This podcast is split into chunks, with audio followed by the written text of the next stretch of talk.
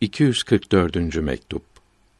Bu mektup Molla Muhammed Salih Külabi'ye yazılmıştır. Halinin harap olduğunu bildiren mektubuna cevaptır.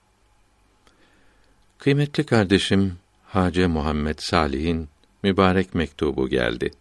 Hallerinin harap olduğu yazılıydı. Ondan daha çok harap olmasını umarız. Bu haraplıkların sonunun nereye varacağını kıymetli oğlum Muhammed Sadık'a rahmetullahi teala aleyhi ecmaîn bugünlerde yazmıştım. Oradan arayınız. Orada kalmanızın arkadaşlar için faydalı olduğunu anladınızsa eğer uygun görürseniz birkaç gün daha kalınız.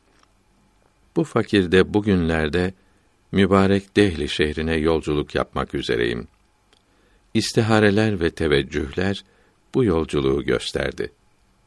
Bu makamı olgun oğluma ihsan eylediler. Kendi vilayeti için aldılar. Fakir burada misafirler gibi onun vilayetinde oturmaktayım. Bu yüksek yola girmiş olan kardeşlere ve önce Mir Seyyid Mürteza'ya ve Mevlana Şükrullah ile Mir Seyyid Nizam'a dualar ederim.